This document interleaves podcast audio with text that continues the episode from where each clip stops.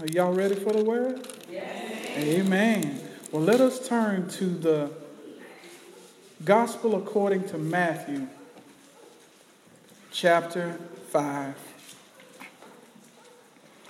The Gospel according to Matthew, chapter 5. And we will start our reading at verse 27.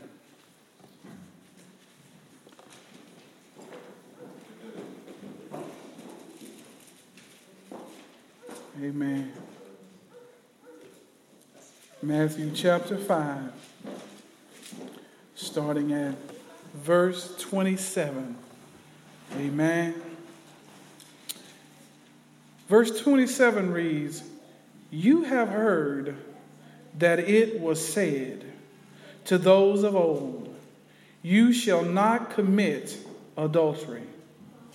But I say to you, that whoever looks at a woman to lust for her has already committed adultery with her in his heart. If your right eye causes you to sin, pluck it out and cast it from you. For it is more profitable for you that one of your members perish than for your whole body to be cast into hell. And if your right hand causes you to sin, cut it off and cast it from you, for it is more profitable for you that one of your members perish than for your whole body to be cast into hell. This morning, for a few moments, I would like to talk with you from the thought who is an adulterer? Who is an adulterer? You may be seated.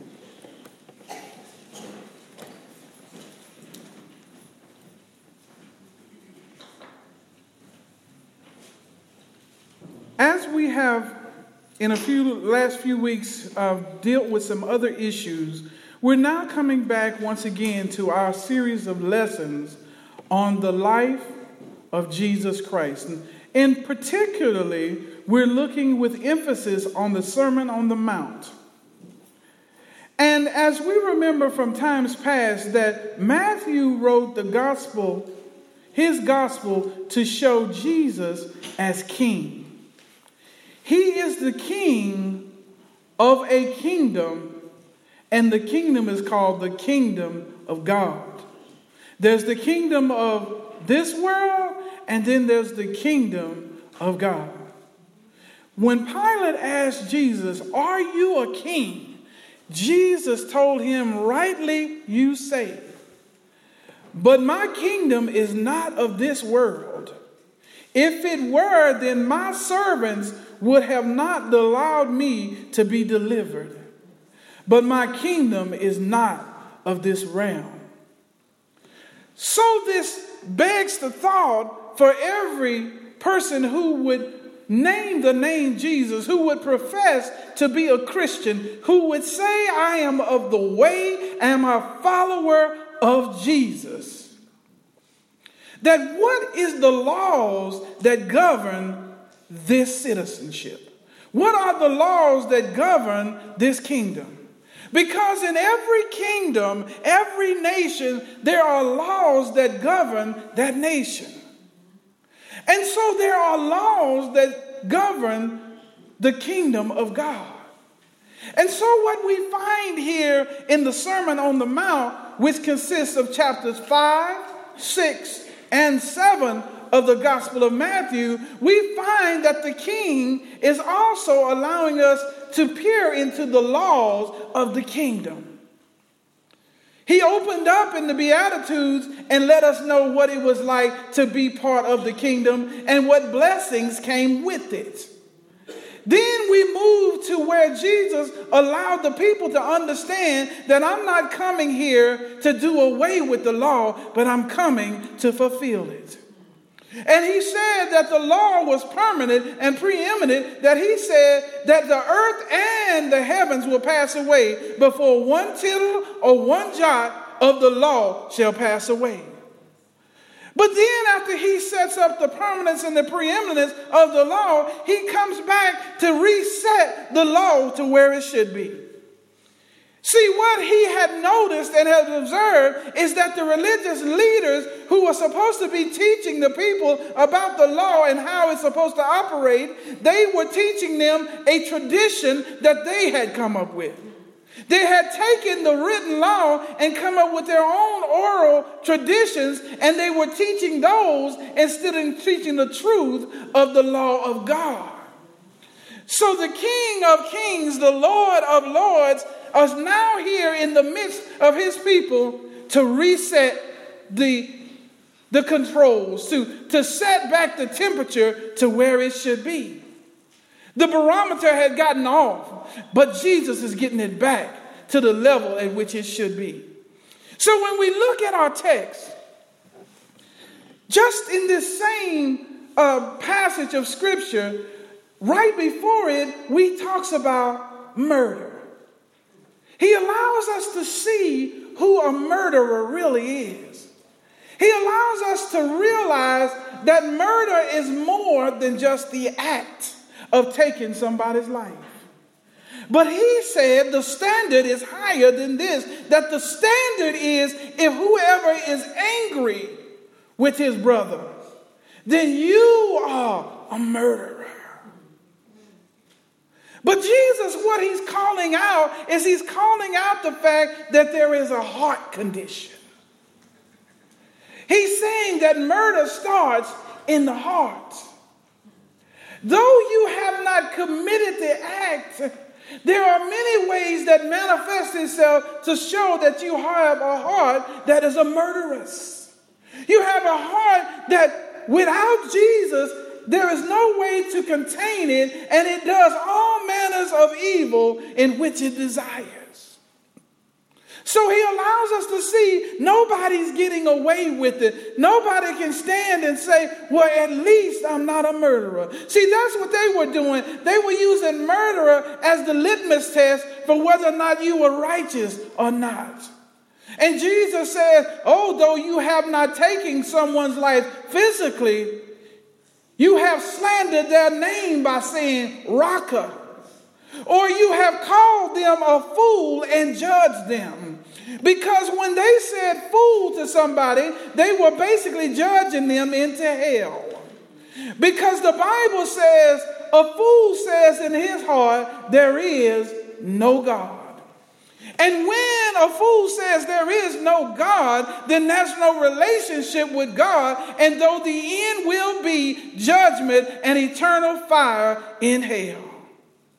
So now we see that the standard has been raised beyond the physical act, but how you feel in your heart. So now we move on here to adultery. And we have to ask the question who is an adulterer. Jesus says in verse 27, You have heard. But in verse 28, but I say. See, Jesus is saying now, men have said one thing, but I say another. Jesus said, as king, let's get the record straight. What does it really mean to be an adulterer? You have heard that it was said to those of old, You shall not commit adultery.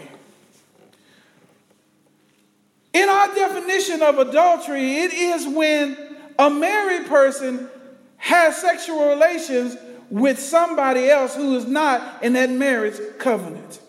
Amen. Whether the other person is married or not, if either of the two parties are married, then that is adultery. That's how we see it in our law. In the world's law, in the world system, that's how we see adultery. And in this time, that's how the Pharisees and the Sadducees, the scribes, were promoting it as well. But there's a greater authority than them, and that is the king himself, Jesus, who says, Let me get the record straight. Let, let me fix this. You have said, but I say, that whoever looks at a woman to lust on her has already committed adultery with her in his heart. Jesus is talking to the religious leaders, the men of the religious sect. Because he knows that's what they have been teaching is that it's just the act. You got to get all the way to the physical act of adultery, the sexual relationship. But Jesus says, no, the bar is a little higher than that. Because if you look at the text, look closely at verse 28. Jesus says, But I say to you that whoever looks at a woman to lust for her has already committed adultery with her in his heart. Now, at first glance, you will see this text and you will say, Okay, the person has looked and has seen, the, the man has looked and seen this attractive woman, and then he's began to think about these lustful thoughts. They've begun. But if you look closely at verse 28, that's not what Jesus is saying at all. Jesus is raising the bar up a whole lot higher than that. Because if you look in verse 28, it says, that whoever looks at a woman to lust for her, if we could rewrite this in today's vernacular, we would say, and whoever will go looking for a woman in order to satisfy his lust has already committed adultery in his heart. Before the man ever went or saw a woman, his already desire was to commit adultery before he had a woman or to have an object to commit adultery with. So Jesus is saying it's a heart condition. The Pharisees and the leaders wanted to make it be an outward manifestation, an outward act. Oh, you're not adulterous until you've actually committed it. Jesus is saying, No, you have it in your heart before you even have a woman in order to commit it with. Because it's a heart condition. He who goes looking for a woman in order to put his adulterous, lustful thoughts on has already committed adultery. So Jesus raises that bar way up. He changes the standard that they have set. But even though he's dealing with men here in this text, with those leaders, it can go from women as well. If women have the same thoughts about being with another man and they're married, it already started before you ever found the man. Because it's in the heart. It's not the fact that the externals caused you to, it's the fact that the lust and sinful desires were already in there in the first place. Jesus raises the bar. When the man says, But the devil made me do it. Well, you wanted to do it before the devil ever got started. That's why it's so easy for him because it's built into you in the first place the sinful desires. That's what Jesus is saying. And Jesus is allowing each and every one of us to know that the problem is in our hearts. And without Him, we have no answer to this problem. And though we now have trusted Jesus as our Lord and Savior, we're still wrestling with the sins that so easily beset us. But what it also allows us to see is that we can't do this on our own. There is no way to deal with this sin issue. And that's the sin issue with all its manifestations. Because murder and adultery are just symptoms of the root cause. The root cause is sinful hearts. Jeremiah says, The heart is deceitful above all things and desperately wicked. Who can know it? One of us can say today in our lives as we go through the experiences of our life, we have been deceived by our hearts. When we have thought that we have gotten past something and that problem does not cause us any issue anymore, we have found ourselves being tripped up into issues of sin that we thought we had gotten past. Years might have gone by and we had no trouble at all, and all of the sudden, the right formula comes together, the right experiences, and bam, there we are.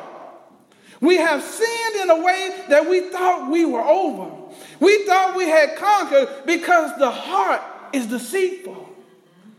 As long as we're on this earth living in these bodies, we're going to have to deal with the flesh. We're going to have to deal with these hearts of deception. And so, for the believer, it calls us out to be humble, to realize that we haven't overcome nothing unless we've overcome it in the Lord. And that we need the Lord every step of the way for every decision and every step we make because without Him, our hearts will deceive us and we will do things we have no business doing. Jesus raises the bar back up. When the Pharisees and Sadducees and the scribes want to bring it down to a level of external act, Jesus brings it back up and says, No, it don't start after you shot Joey and he died. It don't start after you laid down with Susie and got her pregnant. It started in your heart. It's a heart condition, and I come to take care of that. I didn't come to uphold your self righteous ways and your own traditions. I came to bring the law back to where it's supposed to be. And so here we are grappling with the matters of the heart, which causes me to think about a story of a young athlete. He was practicing to be a high jumper. And day after day, he tried to overcome the pole, but he kept hitting it. He would run and he would jump as hard as he could, but yet he couldn't get over the pole, but he would hit it. And so he talked with his coach, and his coach was telling him about what the, what the qualifications were going to be and that there was a certain level that he had to reach, a certain footage in order to be qualified. So the young man goes back and he keeps working at it and he keeps with all he can to overcome the pole. But the more he did it, the more times he hit the pole and knocked it down. The coach kept telling him about the qualifications and gave him techniques, and he tried to use them, but he still couldn't get over the pole. So one day he was practicing, and the coach came by and said, How's it going? He says, Well, I'm doing good, coach. I've been able to get over the pole. Well, what had happened was the young man had taken the pole and brought it down some notches. And so he brought it down some notches below the qualifications that the coach gave, and he started leaping over it. And so he was able to leap over that successfully. And he said, Well, I'm all right now. I'm able to get over the pole. So, coach, I'm ready to go to the meet. So the coach said, Okay, if you're ready to go, here are the qualifications. Here's the techniques I've given you. Now you say you're ready. Let's go. So the meet came. And then everybody and all his competition was in the meet. And now it was time for him to do his high jump. And then he got there, and the pole was set not where he set it, but where the qualified point was. So he ran with all his might and he tried to get over the pole, but he knocked it down once again. But the judge was there, and the judge understood the qualifications, and the judge had the power to say qualified or disqualified. To the young man, he said, You didn't reach the qualified height, so you are disqualified. Even though he had decided in his own heart that he would lower it in practice so that it looked like he was reaching the threshold, when he really got to the meet, when he got to the place where the truism would be found, they set the bar where it should have been, and he was disqualified. That's what Jesus is saying about these and us who try to change God's law to fit our own selves. God says, don't do this, don't do this. Here's the issue, here's what you need, and we add our own to bring it down. Adultery may be all right if my wife ain't treating me right. Murder may be all right because he was talking crazy to me and he was messing with my money. See, that's what we do in the world. We try to justify according to our own self righteousness instead of the law of God. But all the times in our lives, we make these kind of excuses and we lower the bar. On our jobs, we might say, oh, well, I can take this pencil and I can take this pen, and because after all, I mean, I'm just borrowing it. No, you're not borrowing it. You're taking it home to use at home and you're stealing it.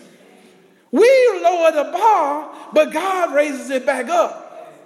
But in the last day, the judge is going to be there and he's going to say whether or not you qualified or disqualified. But I see in the story something else that's even sweeter. In the story, there was a teammate on this young man's team who said, Well, let me, if you would, Judge, if you, if you would just do this for me, would you let me take his place? Would you let me do the high jump for him? Let me be a substitute.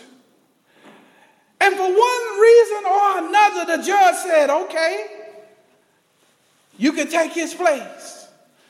So the man ran with all his might and he leaped up over the pole and he cleared it. And the judge said, qualified. But he was being the substitute for the young man. And so now, instead of it being the qualification of the one who finished it, because he was substituting, the one who couldn't gets the place. The coach was the law. Because the law did not have the power to give that young man the strength to get over, but all it could do is tell him the techniques and the qualifications. The judge is our God because you know it's appointed unto man once to die and then the judgment. And then at that day, God will say whether you are qualified or disqualified, whether you enter into the kingdom or you are excluded and you're going into outer darkness. But I love that one who was the substitute. I love that teammate who said, Let me take his place. That teammate that had the power to get up over the bar. And his name is Jesus. You know as well as I know that we could not meet the qualifications of the law. But God, through his son Jesus, sent him down through 42 generations. Hallelujah. By and by. And he had the power to fulfill the law. The Bible says,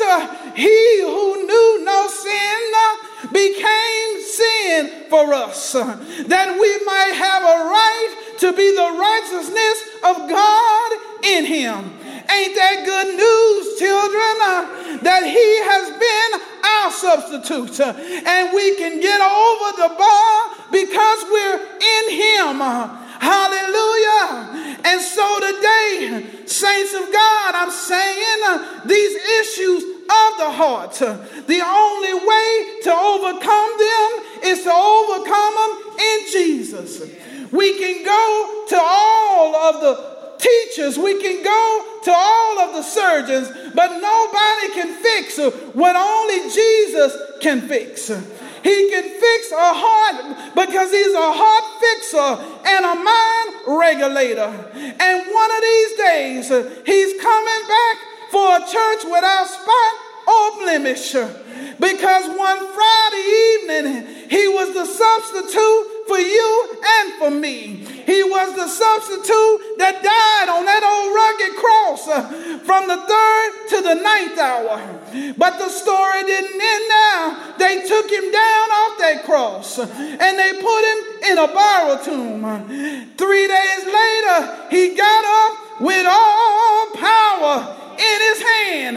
That's good news, children, because we don't serve a dead Jesus, but he's alive and risen indeed. And one of these days, he's coming back. Yes, he is for you and for me. In that great getting up morning, I'm looking forward to that day when I don't have to wrestle with this flesh no more. That great getting up morning when I shall be changed in the twinkling of an eye. Ain't that good news, children? That one of these days he's sure to come back for you and for me. God bless you and God keep you. Amen. Amen. Praise the Lord. And at this time, the doors of the church are open. There may be somebody here who's like that little boy, that athlete who was given with all their might to try to get qualified. And after a while, you've tried and tried to do what you can do, and you found you've had to lower the bar. You've had to make excuses and justify yourself. But the reality is, you can't do it on your own. The qualifications still stand. But there is one, and his name is Jesus. If you give your heart to him, you give your mind, your soul into obedience, he will take your place and do for you what you cannot do for yourself. He'll get you over the hurdles of the sin qualification and get you into glory. You have to come right now. It's just me and you. It's a personal relationship.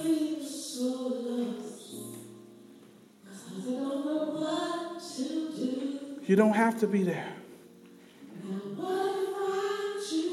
Mm-hmm. My Lord.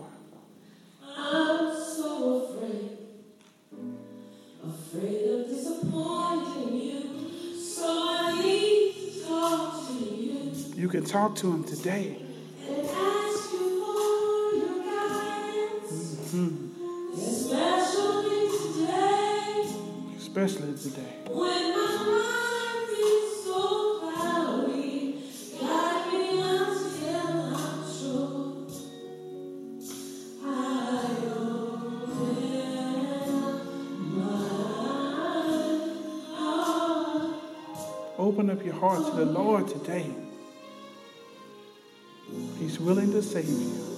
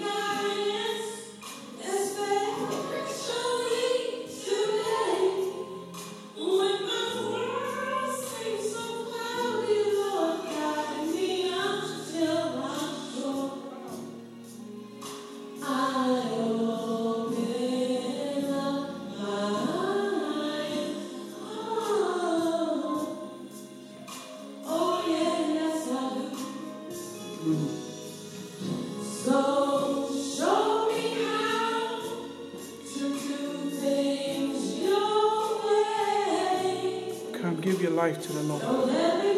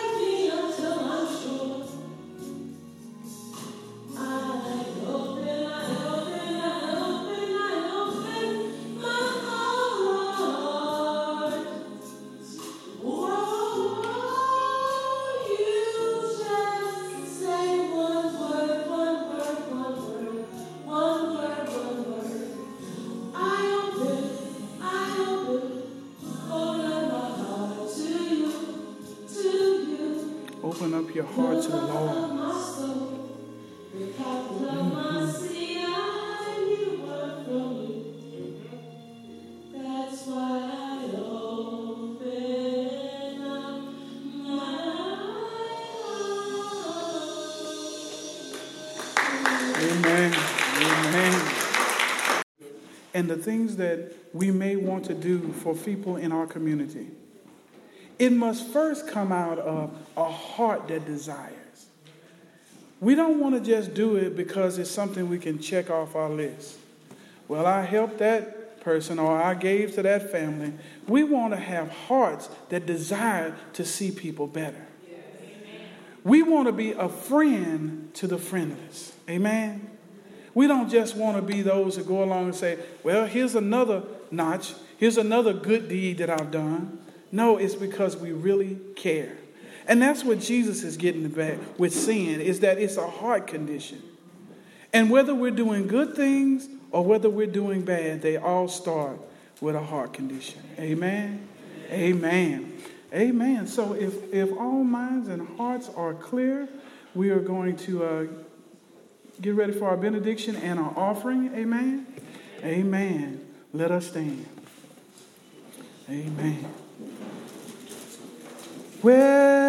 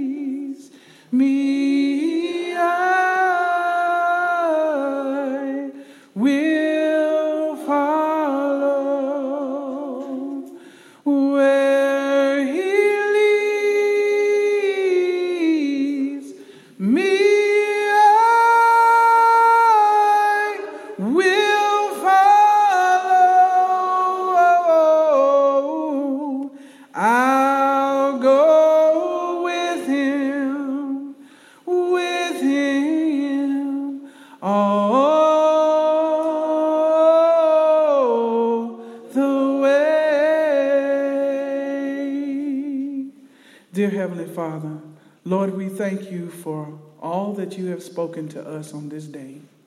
Lord, thank you for the authority of your word, O God. Lord, thank you for revealing your thoughts to us in your word. Lord, thank you for leaving us your word that we might have guidance and direction, oh God.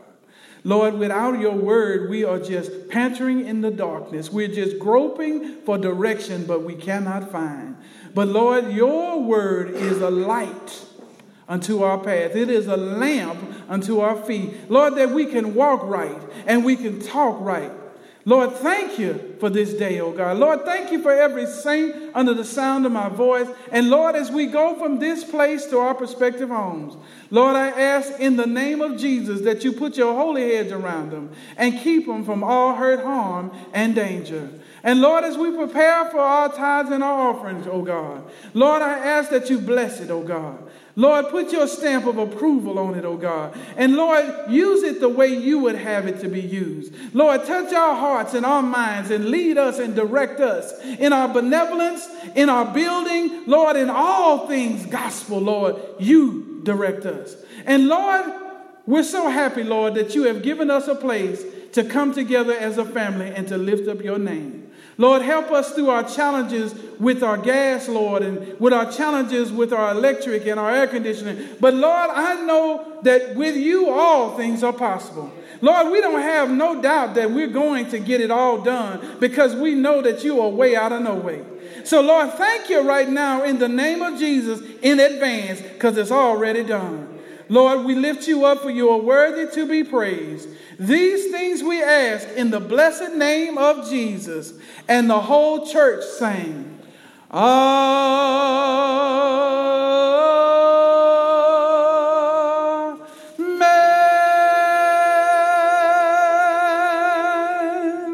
Please be seated and obey the ushers. Amen. Come around and shake my hand.